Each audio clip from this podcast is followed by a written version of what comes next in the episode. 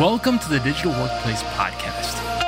These are conversations with CEOs of digital companies, thought leaders, and solution providers about how you can become a level 5 digital workplace. For the show notes and transcript of this episode, go to thedigitalworkplace.com. Welcome back to the Digital Workplace Podcast. Today, our guest is Jeremy Scrivens. He is the director of the emotional economy at work and an appreciative futurist. Hey, Jeremy, how's it going? Yes, Neil, I'm very well, thank you. Yeah, it's it's great to have you on. You were a part of our tweetathon that happened back in October, and just great to connect with you and all the insights you brought for that. But I want to start off with this term, appreciative futurist. What does that mean? Well, it's a friend of mine um, actually dubbed, dubbed that term uh, three or four years ago. He said, "Here comes the appreciative futurist." Hmm. um, but what it means in a nutshell, appreciative. I mean, I'm a I, I switched to a strengths-based view of of work and life, and organizational development and growth and innovation about 12, 14 years ago, uh, based on the work of David Cooperrider, appreciative inquiry, or in America, I should say inquiry, um, and uh, which is the idea of bringing the whole system in the room to, uh, to, to reimagine the future from the wholeness of things, not the parts of things, which is the way we've organised work for 300 years. And and and, and futurist means an, an optimistic view of the future, but not uh, optimistic because oh it's nice to be optimistic, but because of the conversation shift from focusing on what's what's broken to look to discovering what works. So so so so we're tapping into an abundance concept there, and then when we do that, we can we can actually start to reimagine the future where there is an abundance and for all. So an appreciative futurist, yeah, I, I, thought that was a nice term. I thought I'd adopt it, but uh, it's a, it's a focus on the future. It's an appreciation of the best of the present, the best of the past, and then reconfiguring that to create an imagined future together. Well, you definitely touched on one of my favorite words, which is abundance and an abundance mindset, which I feel like the more I learn about it, the more I wish we could shift to that and, and, try to realize that we, we do have enough. There's enough to go around of many resources we have. I don't know how, how longer that will be true, but where do you see this abundance mindset? How do we build that more into our organizations today? Well, I think um, the, key word you use there is mindset, and I think a lot of the the the, the work. Um, if you take the new technologies, for example, which uh, have a significant impact, don't they, and potential impact, for either good or for bad, um, I call that the first stream or second stream use of the tech. Um, and I've come to understand that that um, um that that it was uh, Charles Schwab Klaus Schwab, sorry, the chairman of the World Economic Forum, who said uh, a, two, a couple of years back that the new technology is of such significance that um, um, it, we, can no, we, no, we can no longer be agnostic in terms of how we use the technology. Mm. We'll either use the technology to, to, to see people at the, at the, uh, uh, um, as dispensable, for example, automation for its own sake, or we'll use the technology in order to um, to augment every human being and and to serve humanity, which is what I've been writing about and and, and looking to get the stories up around that. So so so that means it's a decision about how we value things. Not doesn't start with the tech. So a term that's so I, I've been looking at tech over the last few years. I'm not a technologist for some reason I'm, all, I'm, I'm, on all these top 20, 30 lists or whatever around technology, which I scratch my head because I know nothing about technology, honestly. If you ask my seven year old granddaughter, she'll say, What are you doing on that list? Serious? but because um, she can sort of run rings around with an iPhone. But I think that the thing I'm coming to understand, Neil, is this that for the technology has been in the hands of the few for a long time. So, so and the focus has been the organization. You know, when I started work back in 1978, you know, I didn't exist from a technology perspective until I was given a job title, right? So work was defined in the narrow context of a job. And, and, and the hierarchy of classification of jobs. And I didn't exist in an organizational sense or technology sense till I was given an employee number in the big Oracle or Oracle payroll system or, or what have you or SaaS system. Technology was owned by the companies, and it was taking a part of Neil and a part of Jeremy, and and and and that was what we defined that as being, and so and so that was the deficit view. Um, and uh, but the, the the abundance view says everyone should own the technology, and I asked one of my Silicon Valley mates last year, I said, what's the ultimate potential of the new tech? He said, Jeremy, the ultimate technology of the new tech is to put the technology in the hands of every individual on the planet, right? Which was a lovely response. And I call that hashtag me. And then, and then to go further, to bring people together around a shared cause that they care about, hashtag me we. Now, what that means is a shift in mindset from this view that technology, information is owned by the few, you've got firewalls, you know, and, and so, so my question is, do you spend more time, I'm talking to leaders now, do you spend more time on that which you wish to avoid or that which you wish to accomplish? Because if you wish to accomplish more at scale, do more good at scale, then you've got to put the tech in the hands of each of your people and you've got to create ways in which they can own that, but also then see the, the, the new forms of working as a life work continuum, hashtag life work. So we move beyond the idea of joining a company as work to becoming part of a global community of life work. And I think those are the areas that I'm interested in now, the, the shift towards the ownership of the, of the technologies by the individuals and the, and the ability to reimagine work, which allows those people to create their their their, their stories um, of contribution in that space. So it's a conversation with leaders around what do you care about, and what's your life legacy, and how are you going to reach the legacies of others. Then the technology comes second. If we start with the technology first, what happens is we shift to the existing mindsets, hmm. which are also around parts of things, not convergence. And so there's a potential. So it's, it, is a, it is a mindset shift. Yeah, we have to start with the mindset and then figure out how to use the technology and related to that. Well, speaking of that, a lot of the questions I'm going to ask you, I think, would be in terms of we think of employee retention. But I want to take some time to redefine that word because, for the most part, when we think of retention, we think, man, I hope all these people don't leave because it's a pain to find new people. So that's like what retention is thought of. Like, I don't, I don't want to have to find other things. But how is that an outdated view? How can we update that view of what it means to retain people in an organization? Well, the word retention reminds me rhymes with detention, doesn't it? Yeah. There's a sense of um, yes, it is. It is an old view. It's also again a deficit view. You know, it's the, the view that that, that that people own people, organisations own people, and you invest in people only for your own benefit. So if they go away and start their own practice or they shift somewhere else, then you've lost them but not if you're in a community of the new communities of, of, of life work. That doesn't apply because you can release people, you can steward people. So, so my question would be: Do you steward people for your own gain, or do you steward, steward people for humanity? Because if you steward people for humanity, it will come back to you. Well, it'll come back to you. People will come back to you. But going back to the idea of appreciative futurists, there's a good example of, of a shift in the questions.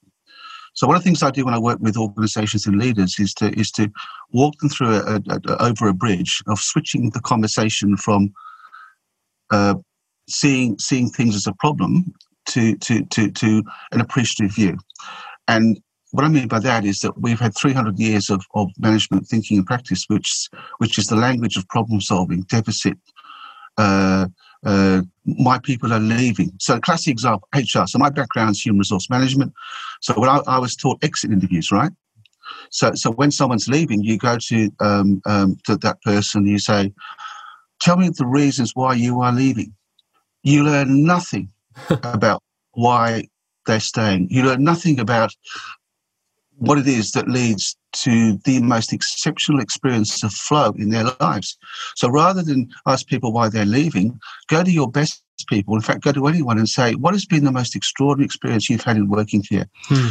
What was the one time that you were working here when you felt most alive that you felt that your contribution mattered, that you went home knowing that the job you were doing was the right job and you were in the right place with the right people. And for once in your life, you knew you were doing something that really mattered to somebody else.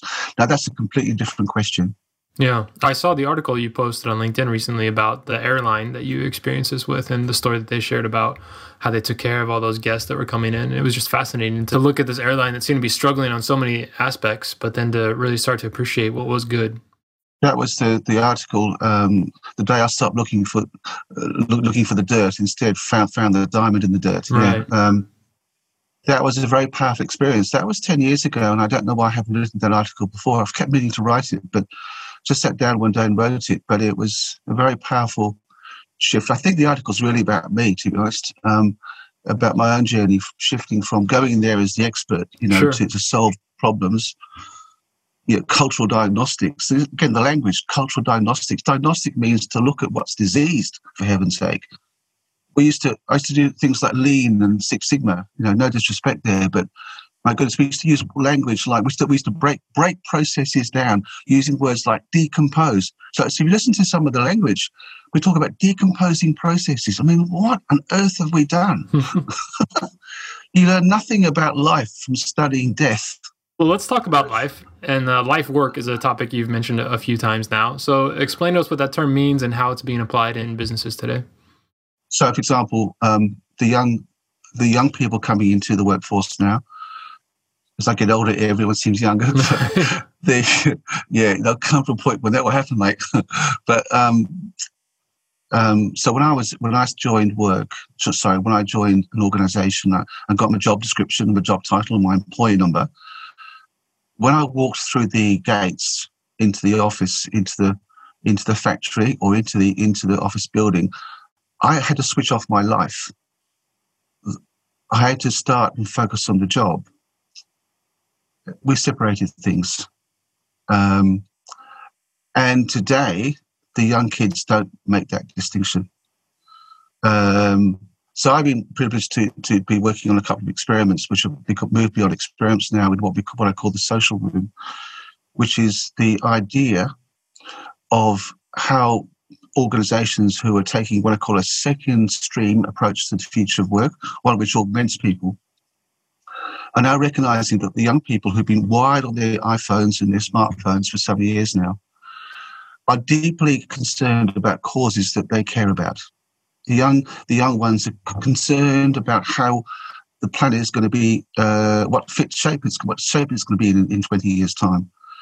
My generation has has not stewarded that well, um, and we've been taught to switch those switch these things off and, and compartmentalize them now.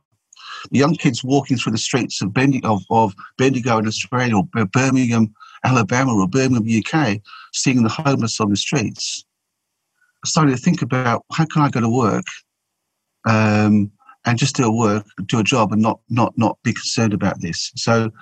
So, so, so they are now interested in so, what we call social good. We're moving beyond the idea of social, of corporate social responsibility, which is the top-down hierarchical, well-intentioned, but program-based approach to, to, to, to the idea of organisations moving into a responsibility in place in community to the idea where individuals care about social good causes. And so, um, so, so, so, so as, and we know this, that the, young people will ask questions like, you know, supply chain questions. You know, where do you get your coffee from? What conditions uh, exist for the, the, the labourers and the workers who are making, who are growing the coffee, um, uh, you know, in, in the coffee plantations? Um, but they don't just want to know what those conditions are. They want to connect with these people from the heart and do life work together. They want to do cause together. They don't make the distinctions about job titles or the distinctions between life and work. So, to give you an example, this idea of a social room, which came to me um, uh, from the, what I call the mushroom farm story a few years ago when I was. So I talk about about most of my consulting work, my, my, my, my work with organizations is to, is to coach and to facilitate large scale positive change and to shift the conversation from continuous improvement to innovation and to release abundance uh, by, by, by tapping into all the strengths and talents that, that we've just let allow dormant to lie uh, in, in the ground. You know, you'd be familiar, Neil, with the uh, statistics around employee engagement, you know, which have been um, very low.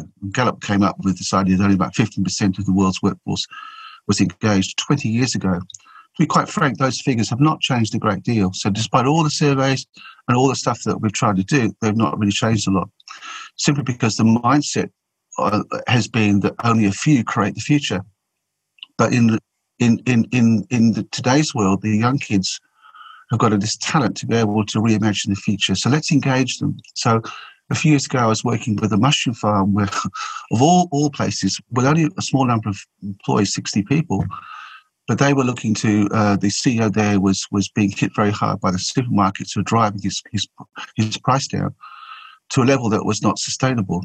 And, and he heard about a priest inquiry, so he said, Jeremy, let's get my 60 people into a room on a Saturday morning, um, which I think is a great idea. They've never done it in that sort of industry before. And I was due to talk with him about um, on the week before about setting up what we call the affirmative topic for the, for, for, for the conversation. So the affirmative topic is critical, not a problem, but an affirmative topic, which is a topic that, that, that, that is an imaginative view of the future, which is open enough to allow others to come in and, and, and co-creative. And he got on the phone and was very agitated because the supermarkets had dropped his, his mushroom price down from $28 a kilo to $16 a kilo within 24 hours, and he couldn't survive. They do that here. They just do price wars um, because it's not a system based on, on partnership. It's it's a it's a it's a it's a deficit based system. Oh well, we'll get rid of this this this. If these growers don't don't don't um, don't, don't like it, they can go somewhere else and we'll hire someone else. That's how they think. Um, so I, I, I, managed, without going into this a long story, I managed to, to, to persuade him to shift shift the focus because he said, Jeremy, I want to spend the whole day with my team taking getting their ideas to take out cost. Deficit view. You learn nothing about growth by taking out cost. And and and and so I said to him, what I said, mate, let me ask you a question. It's 25 years from now, you you got your grandchild on your knee, she's beautiful, and she looks up to you, says, Papa, and she won't use these words, but in, in, in her own language, she'll say, you did something amazing with your life. You left a legacy, didn't you, Papa? And you smile down and say, Yes, darling, I did. She says, What was that legacy you left, Papa? And you turn around and you say to her, Darling, I spent my whole life taking out cost. Is that your legacy? And, uh, and he sort of, he sort of, I said, Don't shoot the messenger. And I said, Let me ask you, what was, what's your one dream you've had about your business? What maybe you sat down with your wife or partner and maybe you thought, What if we could do this? And he came out he said, uh, uh we, We're concerned about the levels of obesity in our kids in Australia. and and and and um, if only we could do something about if only uh, the kids in Australia ate mushrooms and good food and, and healthy food, yeah? I would love to see that. And what if we got into the schools somehow? And we were happy kids, and they were so within three days, I coached him to stand up in front of 60 people on a Saturday morning and share that story talked about costs, but then he looked at me, they went back to the story. He said, Will you create the future with me? Where somehow we've got into the schools. We've created a new market, but we're doing something really powerful. He said, Who cares about kids? Every single person put their hand up. So you've got to, you've got to shift the topic back to everybody. So everybody owns the topic. That's where you start, right? It comes from the heart. So, in a nutshell, they, they, they, they went through the pre-inquiry uh, conversations and they presented this, this, this way in which they were working in the future. So one group of six of them got together there was the scientific officer, there was the um, one supervisor, two young Thai women who are going to university but not able to use their, their iPhones because they're told to switch them off and put them in the cupboards, and two young Af- African Somali refugees who just escaped with their lives from Somalia and were working at, with their hands. And they came together as an equal group of people and they presented, and the financial manager was there, and they presented the design prototype of the future. Here's what they said um, scientific officer, we have gone into the schools with the world's first coloured mushroom growing kits for kids. And someone yelled out, "Is that possible?" He said, "I've always wanted to do it." And we're in there, and then the African, one of the African African guys goes, "And we are collaborating with Master Chef, who's gone into the schools with us with with customized um, uh, menus for the kids to use.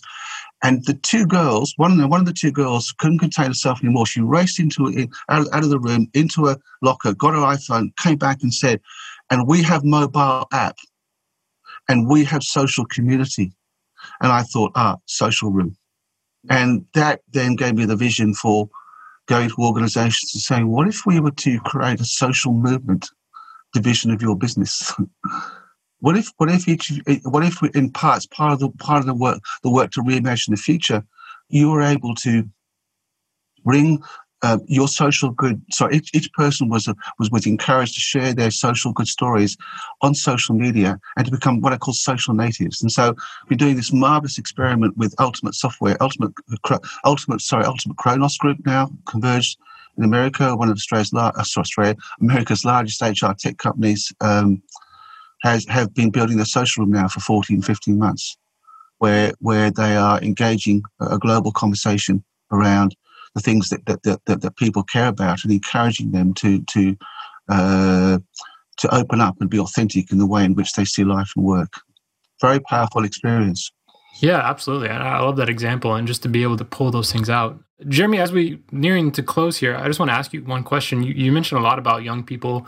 It's going to be a passion for you to listen to them.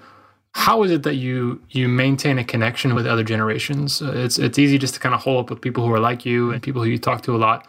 But what do you find in your life as a powerful way to maintain connections across generations and, and know what people are thinking? So, so we're part of a social movement in my own town. Um, I talk about the social room. Um, so, you know, there's been a lot of stuff about Facebook recently. Um, but technology is neither good or bad. It's what you do with it that matters, and it does. And in a free world, then there's a responsibility to make those make those calls. Are we negative or positive? So in our own town in Wallan, for example, um, we, we started a group of us started up a social movement four years ago called Love in Action, which uh, we, we saw the homeless issues, we saw domestic violence issues, drug issues and problems. And so now, in a town of about 8,000, 4,500 people are, are actively involved in looking after each other, to give an idea, the actual, um, uh, I believe the Facebook uh, stats for um, for activity, you know, they look they look at monthly uh, active users. And if you've got about 60 or 70% active users a month, you're going pretty well. Last month, ours was 86.1%. And and in there, there are 80 year olds, 60 year olds, 40 year olds. And we have a youth love in action team now, which is consisting of 15 or 16 year olds who are, um, uh, are, are, collaborating to, to, to connect, connect with the young kids um, and, and um, and to uh, to support each other. Mental health issues, befriending Big Sis, Big Brother, um, but also starting social enterprises. Uh, we're collaborating with others to form social enterprises. The town that is often cries poor has somehow found $1.5 million worth of food to pass through the community from hand to hand in the last two years. And that's an example of a social room or social experiment. So and, and to ask, and I think one of the questions that, that, that there's similar to this to finish up would be there is no difference between any of the generations. The difference is that the new gener- that the younger generations have access to the tools that, that we didn't have, that my generation didn't have. Um, right through history, there have been people who wanted to lead and uh, causes to, to put, make the world a better place, right? Like William Wilberforce. He didn't. What if? What if? Imagine a young William Wilberforce today with a vision for ending slavery. Imagine what he could do with the tools we have at, at, at our disposal. Actually, um, uh, uh, we have now. Yeah, that's amazing. Uh, Jeremy, it's been fun to just listen to these stories, to be encouraged by what's happening in, in other parts of the world and what's going on. If people want to hear more of this kind of stuff, where should they go to keep in touch with you and the work you do? Uh, look, I'd love to love to have a conversation. Uh, my LinkedIn profile um, is a great way to reach out to me on LinkedIn, uh, and also my Twitter Twitter Twitter, Twitter handle. Um, and uh, love to have a conversation, um, and love to. Uh, I want to see more stories, more stories of what we just talked about, more mushroom farm stories. Yeah, absolutely. Uh, more, more, more people engaged. We need collaboration now more than we need competition. And, uh, and ironically, if we collaborate as an ecosystem, we'll actually have more. We'll have more more to go around to look after each other, not less. Yeah, get back that abundance mindset, right? Absolutely. Well, great. Thanks for being on the show. We look forward to staying in touch. Cheers. Thanks, Neil. All the best. This has been the Digital Workplace Podcast. If you liked it, please take a minute to leave a review wherever you can. Go to thedigitalworkplace.com and sign up for our twice a month newsletter. It keeps you up to date on the best ways to build a level 5 digital workplace. Music for the show is provided by City of Sound. I'm your host, Neil Miller. Keep moving forward.